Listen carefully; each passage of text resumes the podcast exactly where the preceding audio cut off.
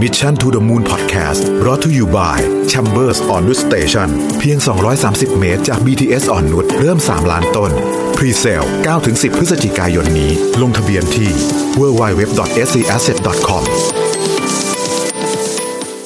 สวัสดีครับ ยินดีต้อนรับเข้าสู่ Mission to the Moon Podcast เอพิโซดที่ 545 นะครับ วันนี้เป็นวันตอบคำถามประจำวันอาทิตย์ที่ 6 ตุลาคมนะครับ เรามาเริ่มที่คำถามแรกกันเลยนะครับ คำถามแรกเนี่ยถามว่าในมุมมองของผมเนี่ยนะฮะเราจะมีวิธีการสร้าง innovation ในบริษัทหรือองค์กรให้เกิดขึ้นได้อย่างไรนะครับ อะไรเป็นสิ่งสำคัญที่ต้องทำหรือว่าปรับเปลี่ยนก่อนนะฮะโอ้จริงคำนี้นี่เป็นคำถามที่จริง ๆ ตอบไม่ตอบกันยาวเลยเนาะแต่ว่าถ้าเอาแบบสั้นๆเนี่ยนะครับก็ต้องบอกว่า innovation ที่เกิดขึ้นในองค์กรเนี่ยนะเร็วๆเลยนะฮะมันจะมีอยู่ประมาณ 4-5 ข้อนะครับก็คือว่าเอ่อหนึ่งคือ วิธีการ define คำว่าล้มเหลว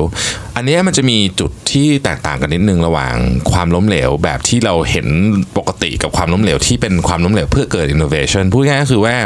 ความล้มเหลวที่จะเกิด innovation ได้เนี่ยมันจะต้องถูกคิดไว้แล้วว่ามันคือการทดลองในสิ่งที่เราไม่รู้ ไม่ใช่การล้มเหลวจากการไร้ประสิทธิภาพอันนี้แบบสั้นๆนะครับ อันที่สองก็คือว่าเวลาจะทำ innovation เนี่ยมันต้องมีวินัยครับพูดง่ายๆก็คือต้องกำหนดไปเลยว่าโอเค 6 เดือนนะถ้าคุณทำได้แบบนี้เราจะไปต่อ 6 เดือนถ้าคุณทำได้แบบนี้ เราจะ modify การการทำ innovation นี้หรือ 6 เดือนถ้าคุณทำได้แบบนี้เราจะยกเลิกโครงการนี้นะครับ อันที่3เนี่ยคือเวลาจะทำ innovation ได้เนี่ย culture สำคัญสุด culture ก็คือว่ามันจะต้องเป็น culture ที่ทุกทุกคนรู้สึกว่า โอเค เราสามารถพูดได้นะ ถ้าเกิดว่าเรื่องนี้มันไม่ work อะไรอย่างเงี้ยนะครับเป็นต้นนะฮะข้อที่ 4 ก็คือว่า การทำ innovation เนี่ยมันต้องมีชัดเจนว่าใครเป็นผู้รับผิดชอบเรื่องอะไร ไม่งั้นเนี่ยการทำ innovation มันจะงงมากเลยฮะแล้วข้อสุดท้ายเนี่ยนะครับก็คือว่าผู้นำต้องแข็งแกร่งมาก เวลาเราจัดตั้งทีม innovation ขึ้นมาหรืออะไรขึ้นมาที่เกี่ยวข้องกับ innovation เนี่ยมันเปราะบางมากเลยฮะมันเหมือนแบบไข่ที่ถูกฟักขึ้นมาไข่ที่ต้องแบบได้รับการปกป้องก่อนที่จะถูกฟักขึ้นมา เพราะฉะนั้นถ้าเกิดผู้นำไม่แข็งแกร่งนะแล้วไม่ปกป้องไอ้ไข่เนี่ยนะฮะ innovation ก็ไม่เกิดขึ้น นะครับ นี่นี่แบบคร่าวๆนะนะฮะ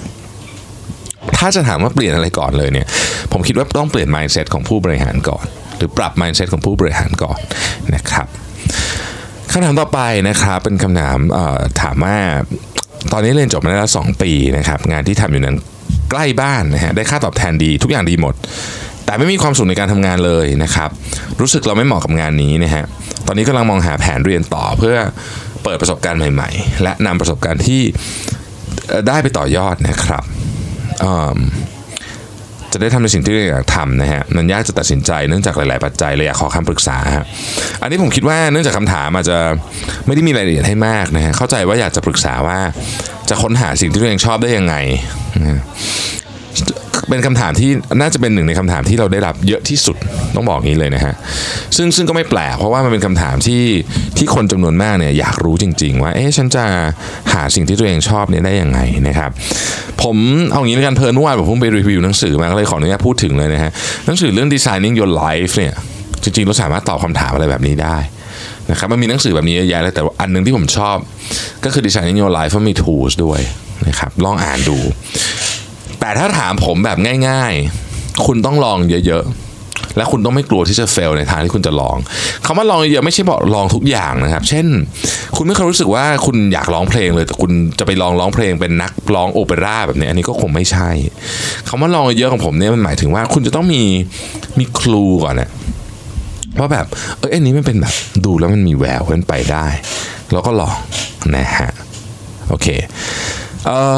อีกท่านนึงถามว่าอยากสอบถามคุณรวิทย์เกี่ยวกับบริษัทที่ทำ market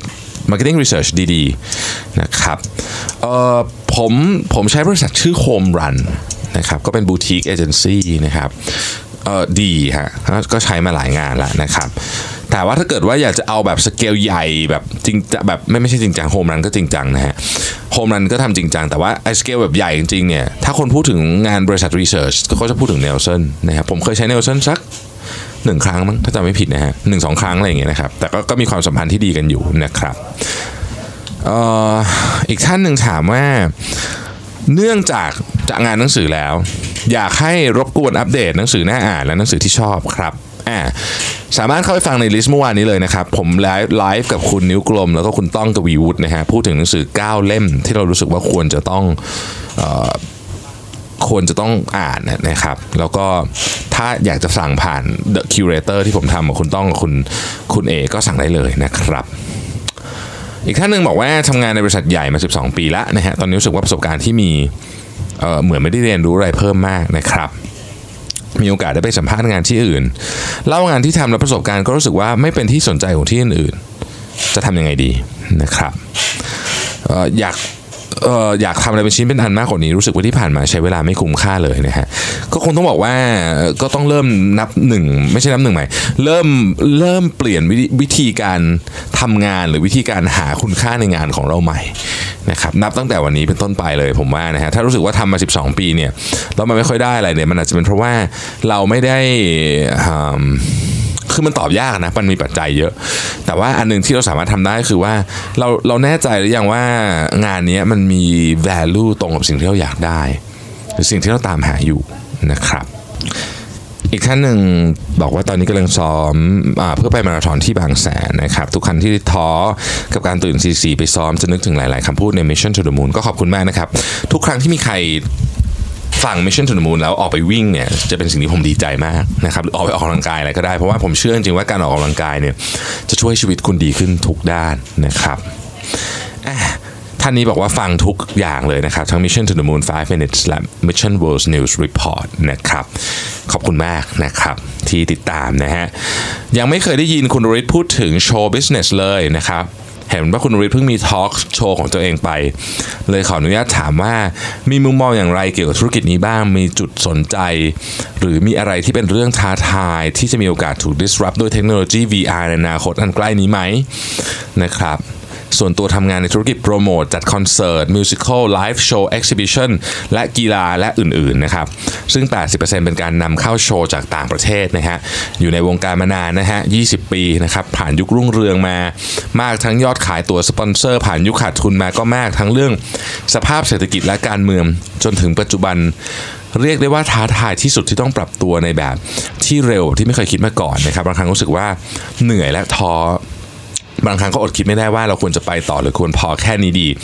หรือจะไปทางไหนดีนะฮะอยากทราบความเห็นจากผมนะครับ ต้องเรียนก่อนเหมือนทุกครั้งนะครับว่าธุรกิจ show business เนี่ย ผมเองก็ไม่ได้มีความรู้อะไรมากนะฮะผมจัดทอล์กโชว์จริงๆ ต้องบอกว่าคนอื่นเขาจัดทอล์กโชว์แล้วผมไปพูดมากกว่านะครับ คือเรามี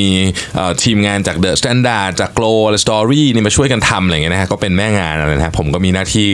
ขึ้นไปปรากฏตัวบนเวทีเท่านั้นเองนะครับจริงๆ งานเบื้องหลังมีเยอะมาก ผมก็ไม่ได้ทราบรายละเอียดสักเท่าไหร่นัก เพราะฉะนั้นอันนี้ขอตอบแบบกว้างๆแล้วกันนะครับ เพราะว่าคงไม่สามารถเจาะลึกลงไปในดีเทลของธุรกิจได้ผมไม่รู้เรื่องจริงเลยว่าเขาทำอะไรกันบ้างนะฮะ ถ้าพูดถึงธุรกิจนี้แล้วเนี่ยหัวใจของมันตามความคิดเห็นของผมหรือความรู้สึกของผมเนี่ยมันคือการมอบประสบการณ์ให้กับลูกค้าประสบการณ์อย่างมากเลย คือจริงธุรกิจหลายอย่างมอบประสบการณ์ลูกค้าทั้งนั้นนะแต่อันนี้เป็นอย่างมากเพราะลูกค้าเนี่ยตั้งหน้าตั้งตารอมา เพื่อมารับประสบการณ์อะไรบางอย่างนะครับ ส่วนตัวไม่ได้เป็นคนดูโชว์เยอะ ในชีวิตนี้ก็ดูเหมือนกัน แต่ว่าละครเวทีอะไรอย่างนี้ก็มีโอกาสได้ดูบ้างนะครับมีคอนเสิร์ตก็มีโอกาสได้ดูบ้างนะฮะ exhibition จะได้ดูบ่อยหน่อยเป็นคนชอบดู exhibition นะครับส่วนกีฬาเนี่ยก็ไม่ไม่ค่อยเยอะนะฮะส่วนใหญ่ดูทีวีก็ก็ไม่น่าจะเข้าขายนะครับ ซึ่งผมผมก็มีความรู้สึกว่าเทคโนโลยีเนี่ยมันจะมาเกี่ยวข้องกับตัวการนำเสนอของพวกนี้เยอะมากๆ ดังนั้นคำถามคือว่า VR จะมาแทนเลยไหมนะฮะผมคิดว่ามันคงไม่ได้มาแทนการเล่นคอนเสิร์ตของพี่ตูนบอดี้สแลมได้ส่วนตัวรู้สึกอย่างนั้นนะฮะหรือยังไม่ได้ในอนาคตอันใกล้นี้ คือใน 10 ปีนี้ผมว่ายังไม่ได้ ดังนั้นเนี่ยผมคิดว่าเทคโนโลยีพวกนี้น่าจะเป็นเพื่อนกับคุณมากกว่านะครับ หมายถึงว่า ถ้าเราศึกษาและเข้าใจมันอะมันน่าจะช่วยคุณเนี่ยสามารถที่จะขาย experience อันนี้เนี่ยออกไปเพิ่มให้กับผู้คนได้อีกอีกเยอะขึ้นมากกว่า น่าจะเป็นโอกาสต่อยอดทางธุรกิจนะครับมากกว่าจะเป็นเทรดนะถ้าเราถ้าเราพูดกันอย่างนั้นนะครับอ๋อเออใช่อันหนึ่งที่ผมชอบไปคือ Music Festival เอออันนี้ผมชอบไปนะฮะ